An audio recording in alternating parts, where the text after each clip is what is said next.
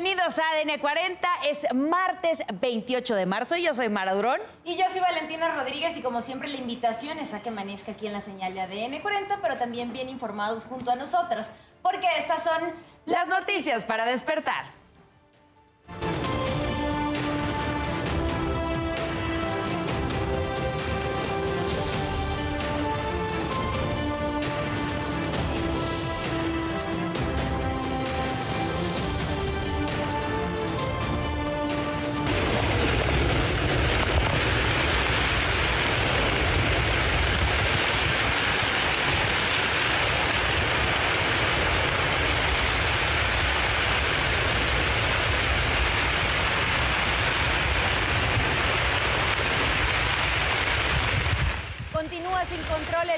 Forestal en Cotija, Michoacán, que ha consumido más de 500 hectáreas.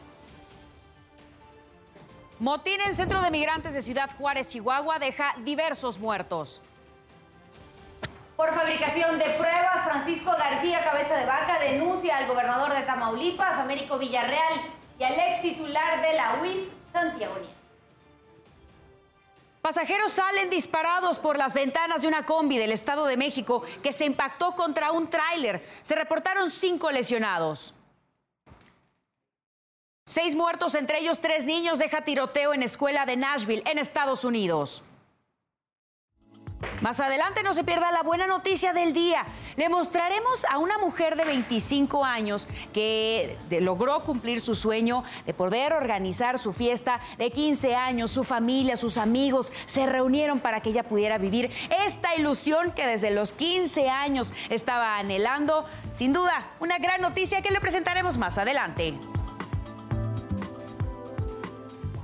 Vamos a enlazarnos también con Oscar Mendoza, que nos presenta el reporte de lo ocurrido durante la madrugada. Oscar, muy buenos días. Adelante con la información. ¿Qué tal? ¿Cómo están? Muy buenos días. Les saludo con mucho gusto. Vamos a ver qué es lo que ocurrió esta noche y madrugada durante nuestra guardia nocturna. Un hombre que intentó atentar contra su vida fue rescatado. Los hechos ocurrieron en el cruce de la Avenida de los Insurgentes y la calle Madrid, esto en la colonia tabacalera, en la alcaldía Cuauhtémoc. Este sujeto subió a este poste de luz, intentó aventarse. Los vecinos de la zona, eh, al ver eh, su intención, llamaron a los servicios de emergencia al lugar. Llegaron bomberos de la Ciudad de México y montaron una escalera arriba de una camioneta. Eh, por minutos intentaron que este hombre bajara, sin embargo, no lo lograron. Minutos más tarde llegó una camioneta de la Comisión Federal de Electricidad y con una canastilla telescópica llegaron hasta el sujeto lo jaló, un bombero lo jaló y lograron que subiera a la canastilla, ya en la parte baja entre bomberos y policías eh, del sector de ahí de la colonia tabacalera, pues lo aseguraron, lo subieron a una patrulla y se lo llevaron para que no volviera a realizar esta intención. Más tarde, allá en la alcaldía Miguel Hidalgo, fue encontrado un hombre sin vida en el interior de una habitación del piso 9 de un hotel que está ubicado en el circuito interior y mártires de Tacubaya. Al lugar llegaron servicios periciales de la Fiscalía de la Ciudad de México, quien realizaron los trabajos periciales. Al parecer fue un, un, homicidio, ya que este hombre se encontraba envuelto en unas sábanas y había huellas de sangre. Al lugar también llegaron policías y la vialidad no se vio afectada, ya que todos los trabajos fueron en el interior de este hotel. Por lo pronto, pues es lo que ocurrió esta noche y madrugada durante nuestra guardia nocturna. Nos vemos más tarde. Buenos días. Muy buenos días para ti también, Oscar. Claro que sí, nos vemos más tarde en tu ciudad en tiempo real. Como siempre, la invitación es a que visite, a que navegue en nuestro portal www.adn40.mx. Ya sabe que aquí encontrará información de todo tipo, economía, política, el mundo, entretenimiento, deportes y hasta información útil. También si no ha salido de casa en este martes, aquí le tenemos las recomendaciones viales para que tome en cuenta y no lo agarre de imprevisto cualquier incidente. Se registra buen avance por el momento en Calzada Ermita Iztapalapa, entre Anillo Periférico y Eje 6 Sur.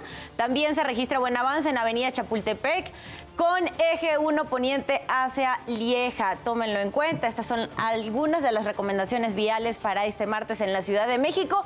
Y en cuanto al pronóstico del tiempo, el clima que vamos a tener el día de hoy, por fin se levantó la contingencia ambiental, pero seguimos teniendo varios fenómenos interactuando sobre territorio nacional.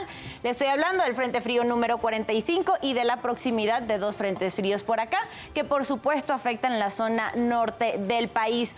Ojo, la gente de Coahuila, de Nuevo León y de Tamaulipas siguen las fuertes rachas de viento, pero sobre todo en Coahuila se esperan posibles caídas de granizo, también algunos eh, registros de torbellinos o tolvaneras. En el resto del territorio nacional tiene que tener en cuenta que se pueden registrar ciertas lluvias aisladas para Hidalgo, también para el Estado de México y para la Ciudad de México, posiblemente después de horas de mediodía. Esto por estos canales de baja presión que están en la mesa central y también en el sureste del territorio. Lo que sí es que seguirá el ambiente caluroso, esto originado por este sistema anticiclónico. También quiere decir que debe utilizar protector solar, hidratarse bastante bien y que posiblemente tengamos no buena contaminación, no buena calidad del aire para que lo tome en cuenta y si es posible, pues evite las actividades al aire libre.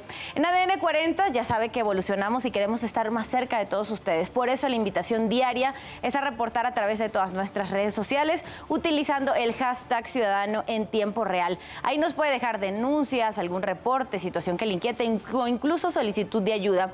Y de hecho en redes sociales nos denunciaron estos autos que se estacionan en doble sentido en Avenida Revolución 749 en la colonia Nonualco en la alcaldía Benito Juárez. Le recuerdo que todo lo que usted nos deje en la cuenta oficial de ADN 40 en Twitter lo estará leyendo mi compañera Sara Viribe a las 12 del mediodía. Seguimos con más información. Revisamos nuestro resumen informativo. Son las 5 de la mañana con 36 minutos. El 17 de abril se conocerá la sentencia de Freddy N., entonces novio de Wendy Jocelyn, de 16 años, que fue asesinada en el Estado de México el 22 de marzo del año pasado. Familiares de Wendy piden a las autoridades una mayor sentencia por su feminicidio. De acuerdo con la ley, Freddy N. cometió el crimen cuando era menor, por lo que podría pasar recluido cinco años en un centro de internamiento para menores. La última vez que se vio a Wendy, acudió al centro de Jonacatlán en compañía de su novio. Días después hallaron su cuerpo en un canal de aguas negras. Aquí lo, principal que yo, yo pido es de que pues se le dé una pena, una pena máxima por, el delito que cometió, porque se trata de la vida de mi hija. Y pues ojalá y las autoridades vean, vean el, el, tipo de delito, el tipo de delito y no por ser menor de edad, pues que solo sean cinco años, porque es algo injusto. Mi hija también tiene derechos, mi hija también fue menor de edad, en donde quedan los derechos de mi hija. La Secretaría de Educación Pública, con su titular a cargo, Leticia Ramírez, presentaron una estrategia para la prevención de adicciones a 770 instituciones públicas y particulares de educación media superior en todo el país. Dicha estrategia plantea al menos tres intervenciones semanales de 10 a 15 minutos en aula, además de la difusión de una campaña de medios de comunicación y redes sociales. Se prevé que inicie el 17 de abril y se difundirá durante el último, último trimestre del ciclo escolar. Un fuerte accidente vehicular fue grabado por un automovilista cuando circulaban por la autopista Ronald Reagan en la ciudad de Los Ángeles, en Estados Unidos. Todo empezó cuando una de las llantas delantera de la camioneta que ve en pantalla, la blanca, se desprende, invade el carril de un costado, pasa por debajo de una camioneta negra y la hizo volar por los aires. Pese a lo aparatoso de este accidente, el Departamento de Policía de Los Ángeles informó que el conductor sobrevivió. El dueño del neumático escapó.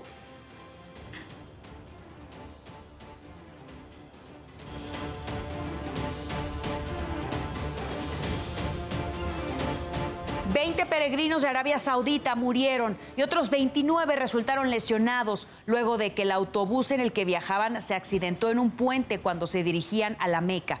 De acuerdo con autoridades, la unidad tuvo problemas mecánicos con los frenos, por lo que después del impacto se incendió. El accidente ocurrió durante la primera semana de Ramadán, cuando los fieles ayunan desde el amanecer hasta el anochecer.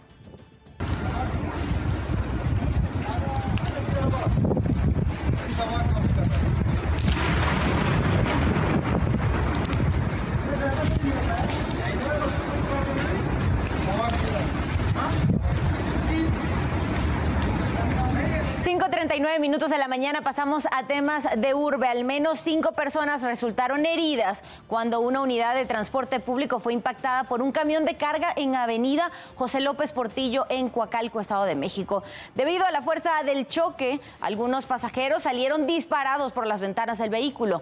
Al parecer, el accidente ocurrió cuando el chofer de la combi intentó ganarle el paso al tráiler. Ambos conductores fueron detenidos. Y continúan tomadas las instalaciones del CCH Azcapotzalco por las denuncias de violencia de género dentro del plantel. Durante el fin de semana hubo vandalismo y saqueo, tanto en la dirección del colegio como en siete edificios, la biblioteca, el gimnasio, una cafetería y un almacén. Como respuesta, las autoridades del plantel hicieron un llamado para evitar actos de violencia. Y justo para garantizar ambientes propicios para el buen desempeño de la comunidad estudiantil en los planteles, el Colegio de Bachilleres anunció una serie de medidas para dar seguimiento y atención, sobre todo, a las acusaciones de acoso sexual por parte de las alumnas, entre ellas asesoría jurídica y mesas de diálogo con estudiantes. Además, el personal implicado en denuncias de violencia de género será asignado a actividades administrativas mientras continúan las investigaciones y se resuelve su situación laboral. Axel sufrió un fuerte golpe en la cabeza. Se lo hizo un compañero que lo agredió. Al llegar a la escuela, sus familiares, la directora les dijo que estaba bien, pero después el menor tuvo que ser trasladado a un hospital donde lo operaron para corregir una fractura en su cráneo y aliviar así el sangrado al interior de su cabeza. El joven aseguró que pidió ayuda en la escuela, pero lo ignoraron. Su mamá interpuso una denuncia y pide que los padres del menor que agredió a su hijo paguen por los gastos hospitalarios como mínimo.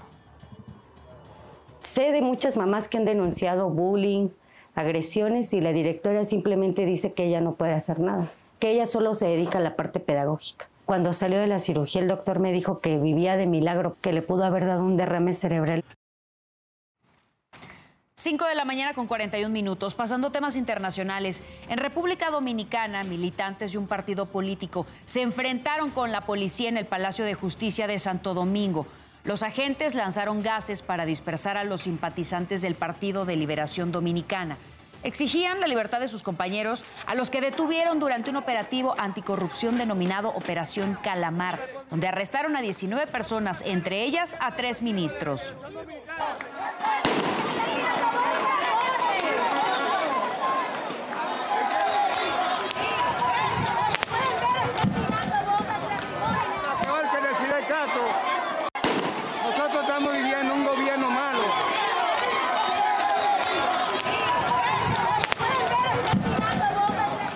Identificaron al atacante que mató a seis personas, incluidos tres niños, durante el tiroteo en una escuela de Nashville, Tennessee.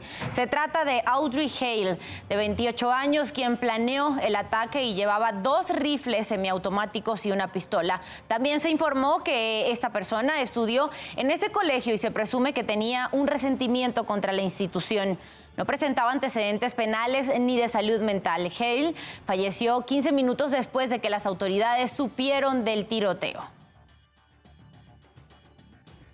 La policía de Kenia dispersó una manifestación con gas lacrimógeno y chorros de agua. Esto ocurrió cuando simpatizantes del líder opositor Raila Odinga protestaban por los altos precios de los alimentos y la inflación. Los enfrentamientos iniciaron cuando los manifestantes arrojaron piedras a los oficiales luego de que un convoy de Odinga pasó por un barrio de Nairobi. No hubo personas detenidas ni lesionados.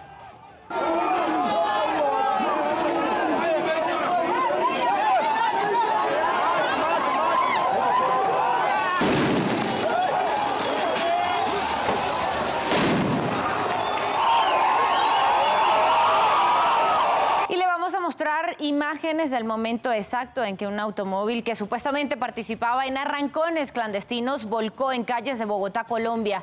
En el video vemos cómo el conductor del vehículo excede el límite de velocidad y segundos después pierde el control de la unidad.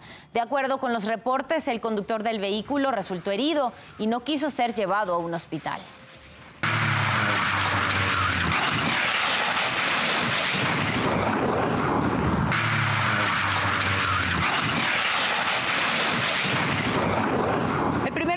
Israelí Benjamín Netanyahu anunció el aplazamiento de su plan de reforma judicial. señaló que busca alargar el lapso para llegar a un acuerdo con la oposición. Esto ante las protestas que miles de israelíes realizaron en ciudades como Jerusalén y Haifa. La mayor confederación de sindicatos del país, que abarca sectores como transporte, salud, el bancario, entre otros, canceló sus planes para realizar una huelga nacional.